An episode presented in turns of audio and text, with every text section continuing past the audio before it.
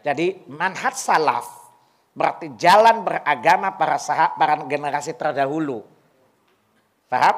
Sehingga saya ringkaskan saja, seseorang disebut ahlus sunnah adalah dia mendasarkan seluruh cara beragamanya di atas Quran, sunnah dengan pemahaman salaf. Sederhana kan? Faham? Jadi siapa itu ahlus sunnah? Adalah orang yang mendasarkan agamanya. Ya, melandasi agamanya dengan Quran, sunnah dengan pemahaman para sahabat. Kenapa para ulama memberikan tarif semacam itu? Yaitu ya ber, menisbatkan dirinya atau beragama mendasarkan agamanya dengan Quran, sunnah dengan pemahaman salaf. Karena saya tak katakan tadi, ahlul bid'ah membantah sunnah dengan apa? Quran juga kan? Tapi dengan pemahaman yang batil. Dengan pemahaman yang batil. Contoh, kalau antum tidak kenal sunnah, maka antum mengira bid'ah itu sunnah. Antum tanya sama orang yang merayakan maulid. Kenapa antum merayakan maulid? Apa dasar? Oh ada. Ngotos semangat dia. Oh ada. Tanya, dasarnya mana? Dia bawa surat 10.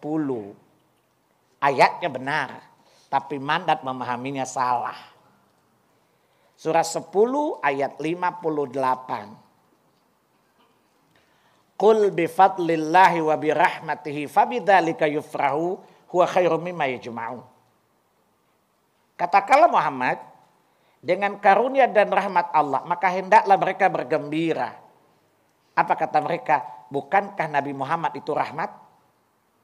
Maka merayakan maulid sebagai tanda kegembiraan, itu dasar hukumnya tadi.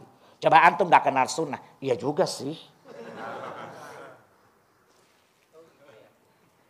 Oh iya ternyata ada ya. Paham? Ayatnya tidak ayatnya benar gak lafadznya? Jadi bukan mereka bukan tahriful lafzi, bukan penyimpangan pada lafadznya, tapi ta'riful makna. Mereka menyimpang dari pemahaman makna ayat tadi. Paham? Kita katakan yang dimaksudkan oleh ayat inilah Quran dan Islam. Sebab tanpa Islam Nabi tidak bukan siapa-siapa kan. Nabi itu dinisbatkan membawa rahmat untuk Islam bukan. Paham? Maka kita katakan satu Quran ini menjelaskan ayat ayat 57 Ya ayuhan nas qad ja'atkum mau'izatun min rabbikum wa syifa'ul lima fis sudur wa hudaw wa rahmatul lil mu'minin. Maksudnya Quran ya, hei manusia, telah datang kepada kalian pengajaran dari Rabb kalian. Itu Al-Quran ini. Sebagai petunjuk, sebagai rahmat bagi orang-orang beriman. Jadi Allah mensifati Quran itu rahmat. Kemudian Allah mewajibkan kita bergembira. Itu satu. Yang kedua, di sini suruh gembira dengan rahmat Allah, bukan dengan perayaan kan? Paham? Kegembiraan kepada siapa? Kita menerimanya, mempercayainya, lalu mengaplikasikan itu tanda kegembiraan yang hakiki bukan? Bukan dengan dengan merayakan perayaan kan? Kalau itu makna gembira kan? Paham? Nah, ini contoh. Sementara Abdullah bin Abbas mengatakan, "Qul bi fadlillahi wa bi rahmatihi fabidzalika yufrahu." yang dimaksudkan karunia Allah adalah Islam ya dan rahmatilah Quran. Ini pemahaman para sahabat. Faham? Mereka menjadikan ayat ini sebagai bahwa ayat ini ditujukan untuk Nabi dengan dalil dengan pemahaman yang umum, maka di sini Allah menyuruh kita bergembira karena ada pahalanya. Pahalanya lebih baik dari apa yang kita kumpulkan di dunia. Ini dijadikan dasar bolehnya bermaulid karena maulid itu gembira dengan kelahiran Nabi dan Nabi itu rahmat. Ini contoh saya bilang bahwa mereka melakukan bid'ah pun dengan mendasarkannya kepada Al-Quran. Jadi tidak semua orang mendasarkan kepada Quran itu adalah al-sunnah kan.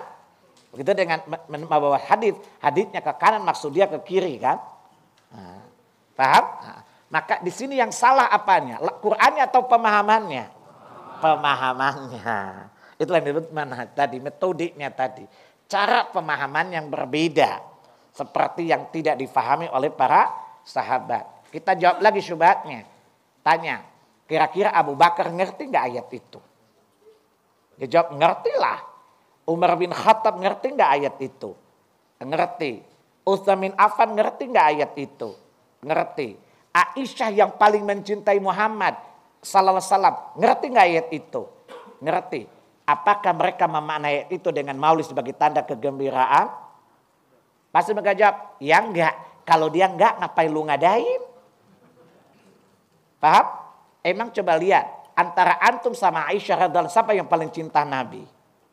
Dia jawab Aisyah. Lah Aisyah aja nggak repot-repot rayain ulang tahun lakinya, ngapain lu repot-repot?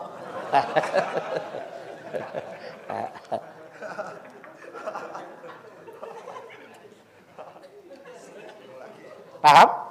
Itu cara memahami kan? Ummu Salama yang sangat mencintai suaminya nggak pernah merayakan ulang tahunnya sebagai tanda kegembiraan. Bukankah mereka mendapat rahmat dua kali bukan? Pertama rahmat menjadi muslimah dan rahmat jadi istrinya Nabi bukan. Tapi semua istri Nabi tidak pernah merayakan maulid dengan alasan gembira karena mendapatkan rahmat itu. Jadi yang betul Aisyah atau orang Indonesia? Kira-kira gitu lah mana metode tadi. Lah Aisyah yang paling cinta saja, dicintai Nabi saja. Ya. Yang butuh kangen-kangen sama Nabi Aisyah bukan?